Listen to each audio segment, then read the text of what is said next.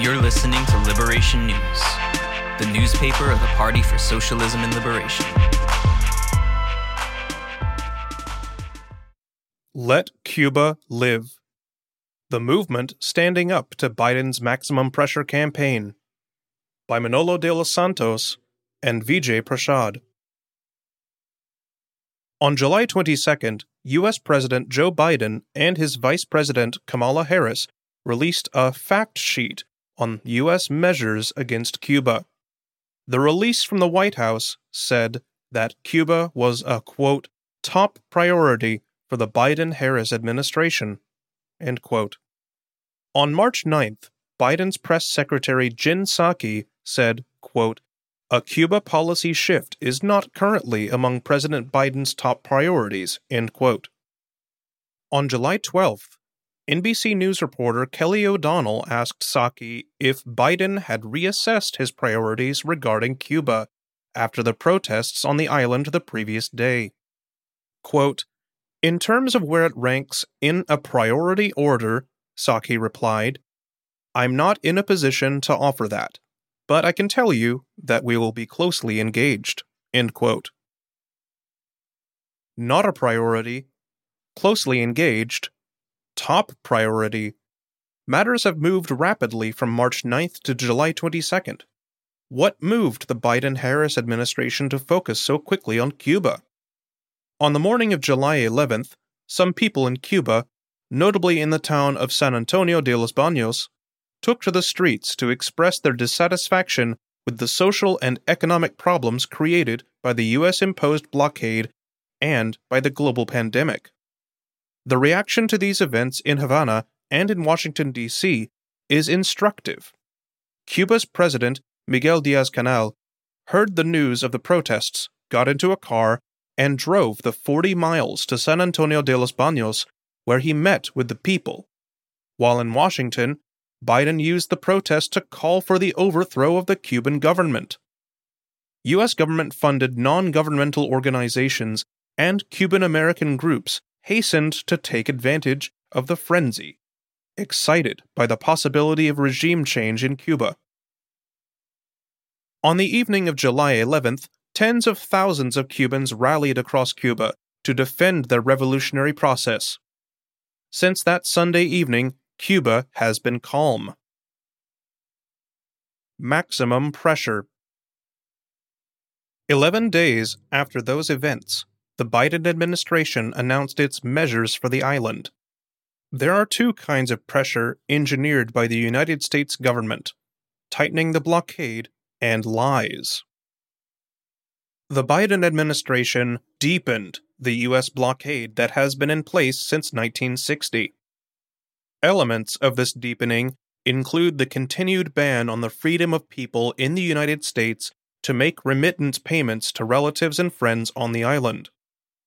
In October 2020, the United States forced the closure of 400 Western Union offices in Cuba. By this act, the United States denied Cuba between $2 billion and $3 billion in annual remittance payments. Cuba is not among the top 10 Latin American countries that rely on such income. In December 1950, the U.S. government created the Office of Foreign Assets Control, or OFAC, which manages the sanctions programs. Sanctions are a key element in the U.S. government's maximum pressure campaign against its adversaries. Cuban banks and Cuban businesses, as well as Cuban government officials, populate the OFAC list alongside businesses and officials from about 30 other countries. In the fact sheet, the U.S. government mentioned the addition of, quote, one Cuban individual, end quote, namely Cuba's Minister of Defense. He is accused of, quote, facilitating the repression of peaceful, pro democratic protests in Cuba, end quote. The term repression is used loosely. In 2020, police officers in the United States killed 1,021 people, almost three people per day. There is no state violence at this scale anywhere in the world, let alone in Cuba. Who is Alvaro Lopez Miera? Cuba's Minister of Defense is Alvaro Lopez Miera, who took this post in April 2021. In 1957, at the age of 14, Lopez Miera went up to the Sierra Maestra to join the rebels against the dictatorship of Fulgencio Batista. He was motivated by his parents, who had been partisans in the Spanish Civil War and who fled to Santiago de Cuba when the Spanish Republic was defeated by the fascists in 1939. Lopez Miera was allowed to participate in the Second Front, led by Raul Castro, but only in the education department. He spent the next two years teaching peasants in the Sierra how to read and write. Subsequently, Lopez Miera worked in the Cuban military, volunteering to be part of the anti colonial Operation Carlota in Angola in 1975, where he returned in 1987, and to be part of the defense of Ethiopia against Somalia in the Ogaden War in 1977 78. He is now sanctioned by the U.S. government.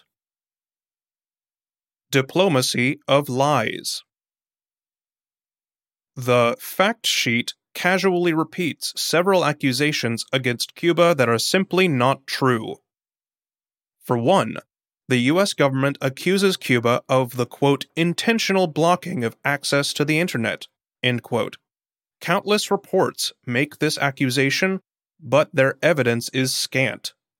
For instance, the Open Observatory of Network Interference found that as of July 23rd, the Cuban government had blocked 86 websites, many of them U.S. government funded regime change sites, while the United States had blocked 2,661 sites. In fact, many U.S. Internet corporations, such as Zoom, prevent Cubans from using their technology. Secondly, Biden's administration repeats the fantasy of a 2017 sonic attack on the U.S. diplomatic officials in Havana. After the July 11th events, the U.S. government circulated a one page, quote, joint statement on Cuba, end quote, among members of the Organization of American States, or OAS, to get them to condemn Cuba. On July 21st, Cuba's Foreign Minister Bruno Rodriguez Parrilla, who released the leaked draft on Twitter, strongly criticized the interventionist maneuvers of the United States to intensify the blockade against Cuba. On July 24th, after Biden's fact sheet and joint statement made the rounds, Mexico's president Andres Manuel Lopez Obrador said that the Washington dominated OAS needed to be replaced by an organization that is not, quote, a lackey of anyone. End quote. These comments were made on the birthday of Simon Bolivar, known in Latin America as the Liberator. From the port of Veracruz, Mexico, two ships, Liberator and Papaloapan, left laden with food, medicines, and other goods for Cuba. Russia sent 88 metric tons of supplies on two aircraft. Let Cuba live. On July 23rd, a full page statement appeared on page 5 of the New York Times under the headline Let Cuba Live. The advertisement, paid for by the People's Forum, was signed by more than 400 prominent people, including Susan Sarandon, Emma Thompson, Noam Chomsky, Mark Ruffalo, Jane Fonda, and Danny Glover. It was an open letter to Biden asking him to end Trump's coercive measures and begin the process of ending the embargo. Most of the 193 member states of the United Nations made public statements to defend Cuba against the maximum pressure campaign. In a statement, the 120 members of the Non Aligned Movement, or NAM, strongly condemned the international campaign organized with the purpose of destabilizing the Republic of Cuba. The NAM called for an end to the U.S. blockade. The White House has so far responded neither to the open letter nor to the NAM statement. Thanks for listening. You can read more at liberationnews.org. You can follow us on SoundCloud, Spotify, Spreaker, and other podcast platforms. And follow us on social media at PSL Web.